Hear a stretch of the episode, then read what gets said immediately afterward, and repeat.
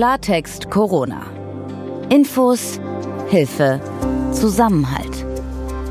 Ein Podcast von gesundheithören.de und der Apothekenumschau.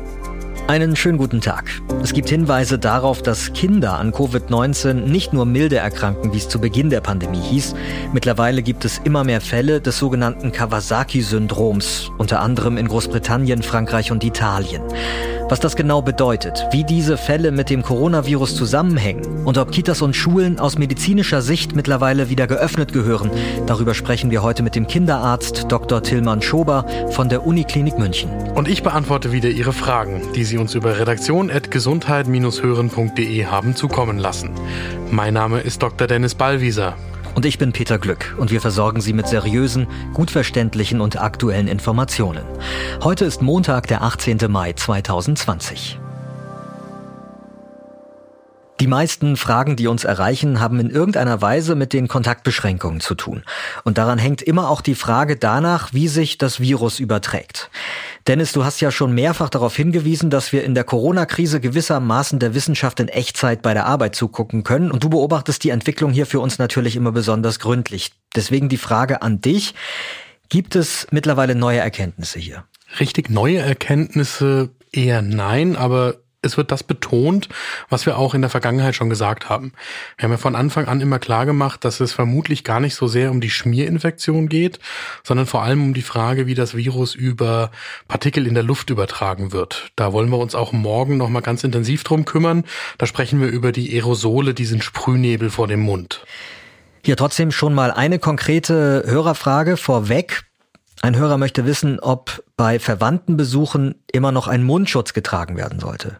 Das ist wirklich die Frage, ob das so viel bringt. Ich würde mir eher Gedanken machen über die Art und Weise, wie ich mich mit Verwandten treffe. Mein Plädoyer wäre immer, sich im Freien zu treffen. Wir haben Erkenntnisse, dass es wesentlich risikoreicher sein kann, sich in geschlossenen Räumen zu treffen, unabhängig davon, wie viel Abstand ich zu einer anderen Person halte, unabhängig davon, ob ich so einen Community-Mund-Nasenschutz trage.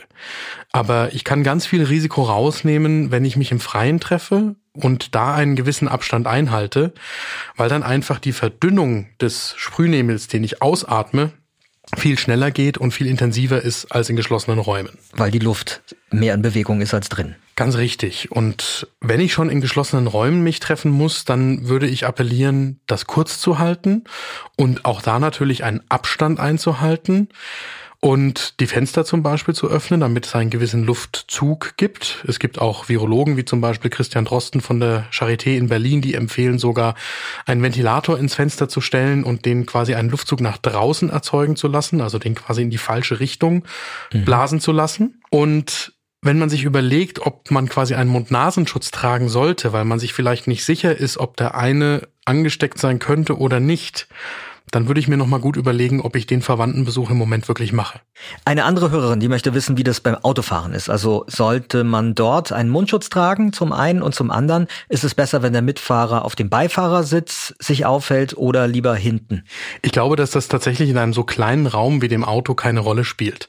Also entweder ich bin mir relativ sicher, dass die Person, die ich da mitnehme, keine Möglichkeit hatte, sich irgendwo mit Covid-19 anzustecken und auch gesund ist, keine Krankheitszeichen zeigt, wenn ich in dem engen Raum, wo die Luft auch kaum richtig zirkulieren kann, den Mund-Nasenschutz im Sinne von einem solchen Community-Schutz nur aufhabe, dann wird er keinen echten Infektionsschutz bieten können. Wir haben von Anfang an immer wieder von den Fachleuten gehört, dass das zwar einen gewissen Schutz gegen die ausgehusteten oder ausgeatmeten Partikel, vor allem die größeren aus der Atemluft bieten kann, aber beim Anatmen immer auch Luft von der Seite an dem Mund-Nasenschutz vorbei eingesogen wird. Und das kriege ich auch in dem Auto ja nicht gelöst, dieses Problem. Und größere Partikelchen, das muss man sich vorstellen, das passiert alles im Mikrometer, also im Tausendstel Millimeter Bereich, ja. Aber es scheint eben so zu sein, dass diese selbstgenähten oder aus Baumwolle auch industriell gefertigten Mund-Nasenschutze, die halten die größeren dieser Partikel auf, die kleineren, den Sprühnebel, das Aerosol nicht. Und insofern spielt der Mund-Nasenschutz im Auto vermutlich eine untergeordnete Rolle. Und es wird auch nicht so relevant sein, ob die Person jetzt eben schräg hinter mir oder direkt neben mir sitzt. Aber was wohl eine Rolle spielen kann, wenn ich deine Antwort von eben nochmal erinnere, ob man das Fenster einfach aufmacht, ne? Also dass ein gewisser Luftzug im Auto ist oder. Ja, genau richtig. Also nicht jeder hat ein Cabrio, aber das Fenster aufmachen kann jeder und das dürfte einen wesentlich größeren Effekt haben als der Mund-Nasenschutz. Die nächste Frage betrifft das Fiebermessen. Da schreibt uns eine 87-jährige Hörerin, sie habe sich ein kontaktlos Fiebermessgerät zugelegt. Und jetzt möchte sie wissen, wenn sie das bei einem Besucher und bei sich selbst anwendet, die beiden Abstand voneinander halten, können sie dann auf den Mundschutz verzichten und kann sie mit der Person sich auch in einem Zimmer aufhalten, eventuell sogar gemeinsam essen oder trinken? Das Problem an der Annahme mit dem Kontaktlos-Fiebermessgerät ist, dass wenn ich kein Fieber habe, ich dann auch kein Ansteckungsrisiko habe. Und die Schwierigkeit ist auch, dass es nicht mit dem hohen Fieber gleich losgehen muss. Die Symptome können ja nacheinander auftreten, also zum Beispiel erst das Husten, dann das, die steigende Temperatur und das Fieber.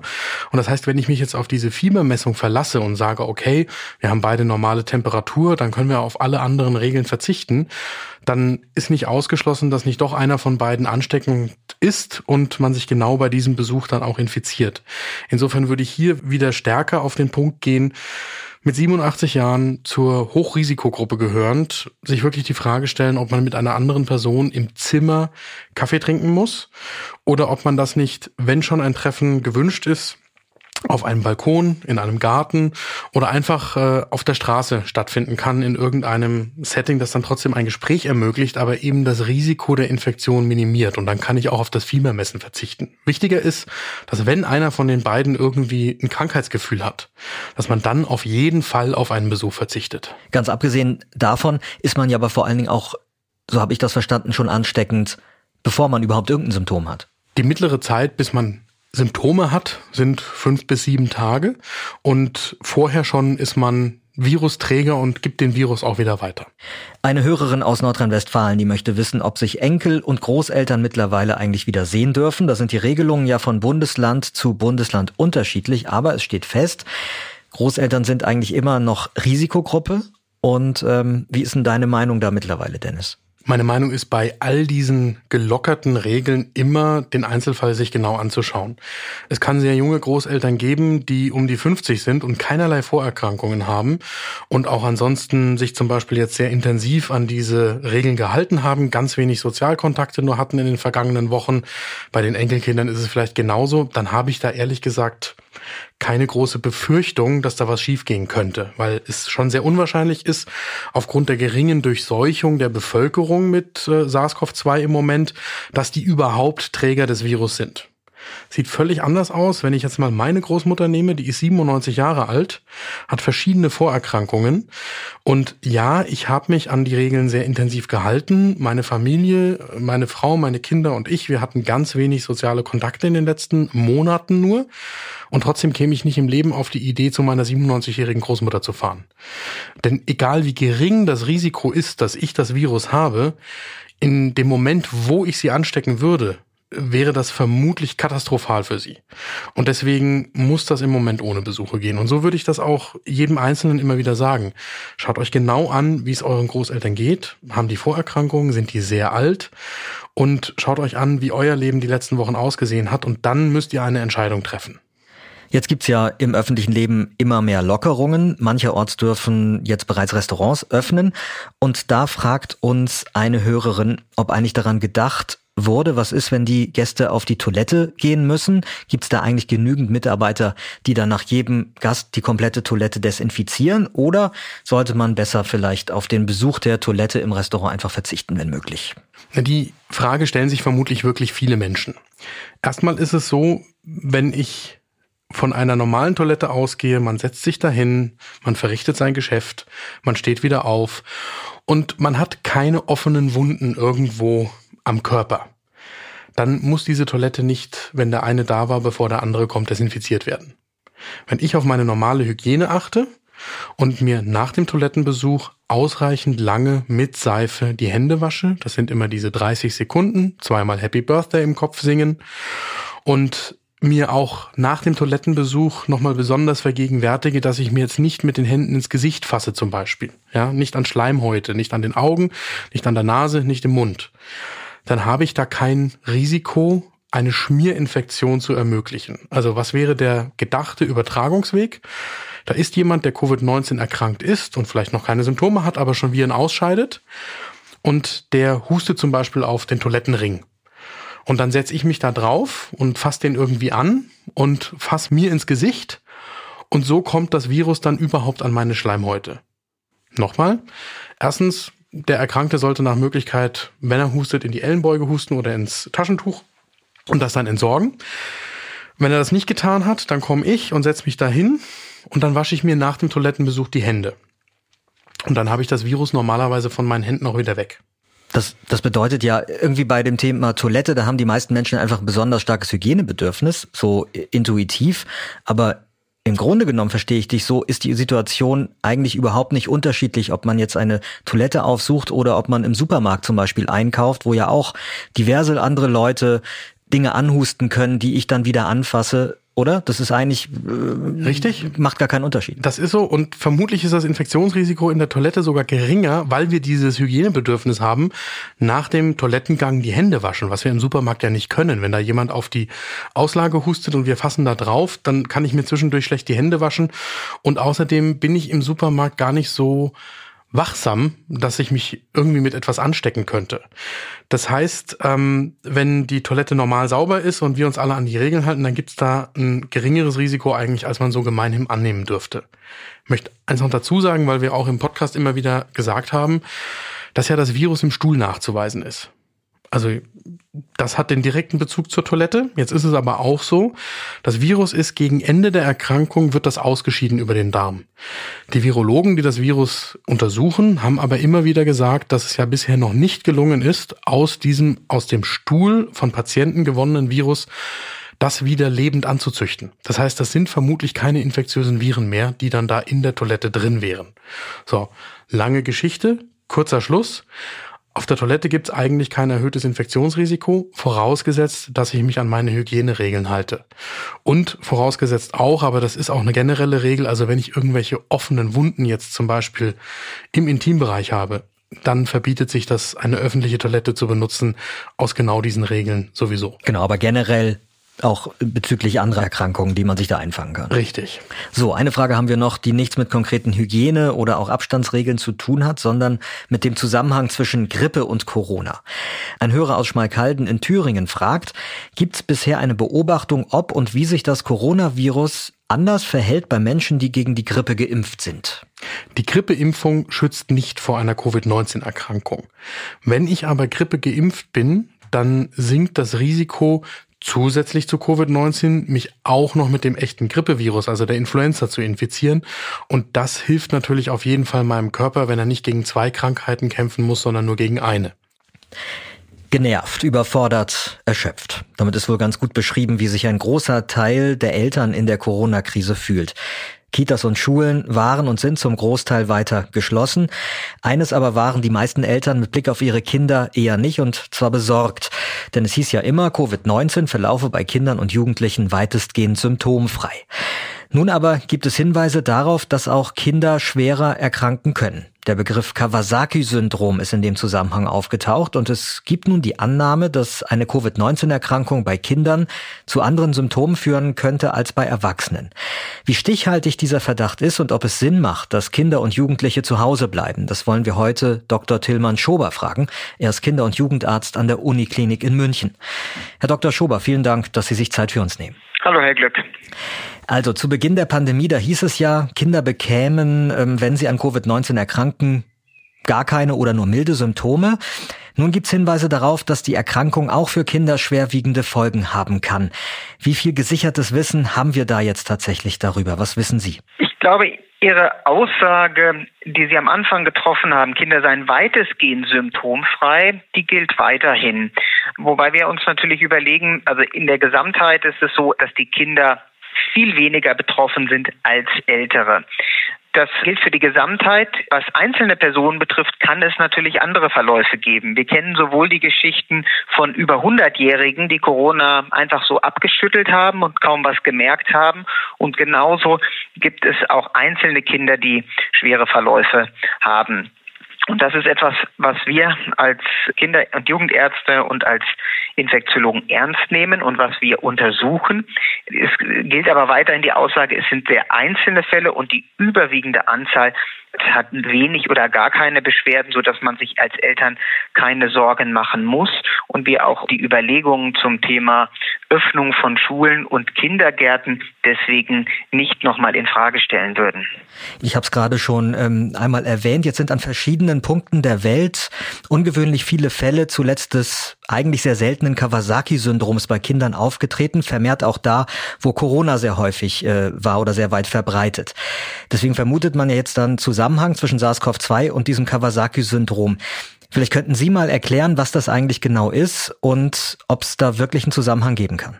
Vielleicht erstmal zu dem Kawasaki-Syndrom. Das ist eine Erkrankung, deren Ursache wir noch nicht ganz gut kennen, eine Gefäßentzündung, die vor allem ein- bis zweijährige Kinder betrifft, verschiedene Organe und unter anderem auch auf das Herz schlagen kann und insbesondere die Herzkranzgefäße betrifft. Das sind die Blutgefäße, die das Herz selber mit dem Blut versorgen. Das ist also eine Erkrankung, die potenziell möglicherweise gefährlich ist, aber die ähm, gleichzeitig auch gut behandelbar ist, wenn man sie erkennt.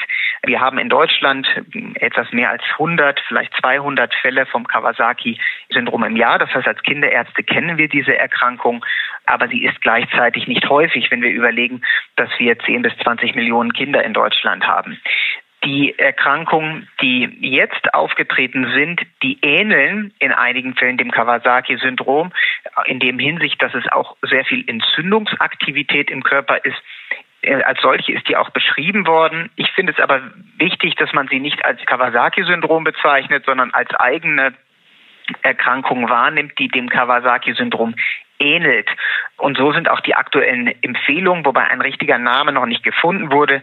Die einen sagen Hyperinflammationssyndrom, also übersteigerte Entzündungssyndrom bei Kindern. Der Zusammenhang dieser Fälle zum Coronavirus ist anzunehmen, einfach aufgrund des zeitlichen Zusammenhangs, aber er ist nicht bewiesen. Wir wissen, dass bei einem Großteil der Patienten der Virus selber, das Virus selber nicht mehr nachgewiesen werden kann, aber es kann im Blut die sogenannten Antikörper nachgewiesen werden, die hinweisen, dass eine Infektion stattgefunden hat. Gleichzeitig sehen wir, dass in Gegenden wie Norditalien und New York in denen relativ ausgeprägte Corona-Epidemien waren, es eine Zunahme kommt, während wir in Deutschland keine Zunahme solcher Fälle bislang sehen. Es gibt einzelne Fälle, aber wir sehen nicht diese Häufung von Fällen. Und ich glaube, man muss verstehen, dass wenn äh, unser Immunsystem, das ist ja quasi die Körperpolizei, ein Virus bekämpft, die Schäden, die im Körper entstehen, immer sowohl von dem Virus kommen können, als auch von der Immunantwort, also von der Abwehr der Körperpolizei selber. Und manchmal ist es so, dass die Körperpolizei mehr Schaden anrichtet als das Virus selber. Das kann man sich durchaus vorstellen. Wenn es wilde Schießereien zwischen den Gangstern und den Polizisten gibt, dann kann sein, dass die Polizisten am Ende mehr Schaden anrichten als die Gangster. Jetzt sind aber diese, wie Sie es beschreiben, wilden Schießereien eher selten.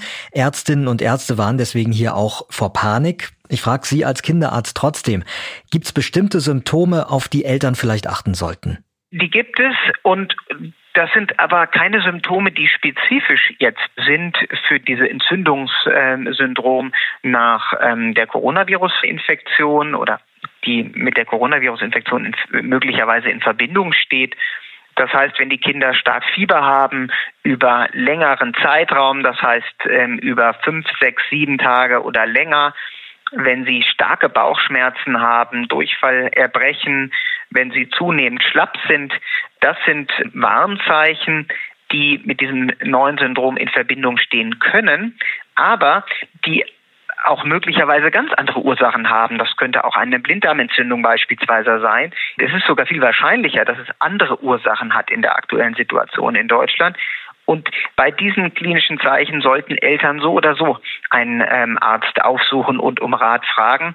Insofern ändern sich unsere Empfehlungen da jetzt eigentlich nicht von dem, was ich Ihnen vor einem Jahr empfohlen hätte beispielsweise. Kitas und Schulen, die wurden ja mit einem Argument vor allen Dingen geschlossen, und zwar, dass gerade Kinder das Virus besonders stark verbreiten. Denn Kinder achten ja häufig wenig auf Hygiene oder weniger, berühren sich mehr als Erwachsene oder husten äh, einem auch mal eher versehentlich ins Gesicht. Mit anderen Worten, die Einrichtungen, die wurden in erster Linie nicht geschlossen, um die Kinder zu schützen, sondern um Erwachsene vor der Ansteckung zu schützen. Gibt es denn mittlerweile Erkenntnisse darüber, ob man mit dieser Annahme wirklich richtig liegt? Wir wissen mehr und mehr, sind aber natürlich noch nicht zufrieden. Es gibt einfach viele Dinge, die wir ähm, vermuten können, aber es gibt noch nicht die abschließenden Beweise. Was wir genau wissen, ist, dass Kinder weniger betroffen sind. Im Sinne von, wenn sie erkranken, verkranken sie milder. Die erwähnten Ausnahmen vorhin ändern nichts an der Gesamtsituation. Was wir auch wissen, ist, dass Kinder nicht nur milder, sondern auch seltener erkranken. Die Frage, die bei den Schulschließungen eine Rolle spielt, ist, wie weit sind Kinder Überträger? Da gibt es sehr viele Erfahrungen von der normalen Grippe, der Influenza und man muss sich vorstellen, dass die ganzen sogenannten Pandemiepläne, die die Regierung geschrieben haben, falls es mal zu einer solchen Situation kommt, dass die auf Erfahrungen mit der Influenza beruhen. Und dort wissen wir, dass etwa jedem dritten Fall es zu einer Übertragung vom Virus in Schulen kommt. Was wir inzwischen wissen, ist, dass das ganz anders ist bei ähm, Corona. Wenn überhaupt, ganz selten kommt es zu Infektionen durch ähm, Kinder, sodass man die ursprünglichen Schulschließungen sicherlich Sinn gemacht haben. Man kannte die Situation noch nicht, musste die Situation unter Kontrolle bringen, aber inzwischen wissen wir mehr und wir wissen auch, dass Kinder eine geringere Rolle als Erwachsene spielen und es insofern gerechtigt ist, die Schuhe wieder zu öffnen. In welchem Maße, das heißt mit welchen Sicherheitsbestimmungen, da gibt es noch sehr viel Unsicherheit. Aber Sie würden schon sagen, also diese flächendeckenden Kita- und Schulschließungen machen jetzt keinen Sinn mehr. Flächendeckende Schulschließungen machen unserer Ansicht nach keinen Sinn.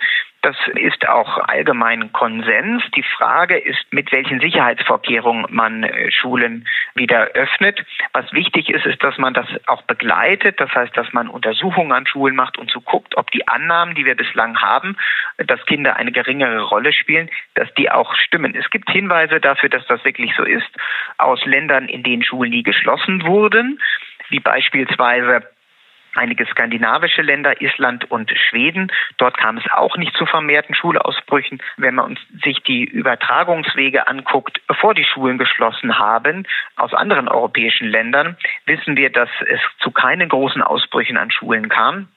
Aber wir müssen das natürlich jetzt in der Zukunft weiterhin beobachten. Dr. Tillmann Schober von der Uniklinik München, vielen Dank für das ausführliche Gespräch. Herzlichen Dank, Herr Glück. In mehreren europäischen Ländern sinkt die Zahl der Menschen weiter, die an Corona sterben. Dazu gehören besonders stark betroffene Länder wie Italien, Großbritannien und Spanien. Und in Deutschland liegt der Corona-Reproduktionsfaktor weiterhin unter dem kritischen Wert von 1.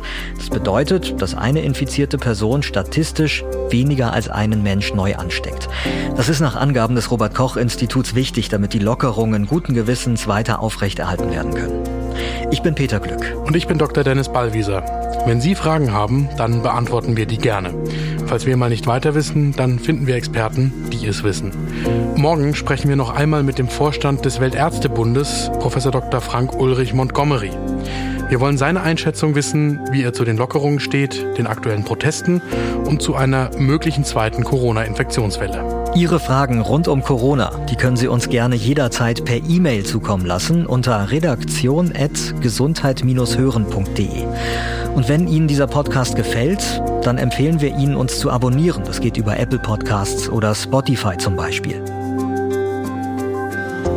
Klartext Corona. Ein Podcast von gesundheithören.de und der Apothekenumschau.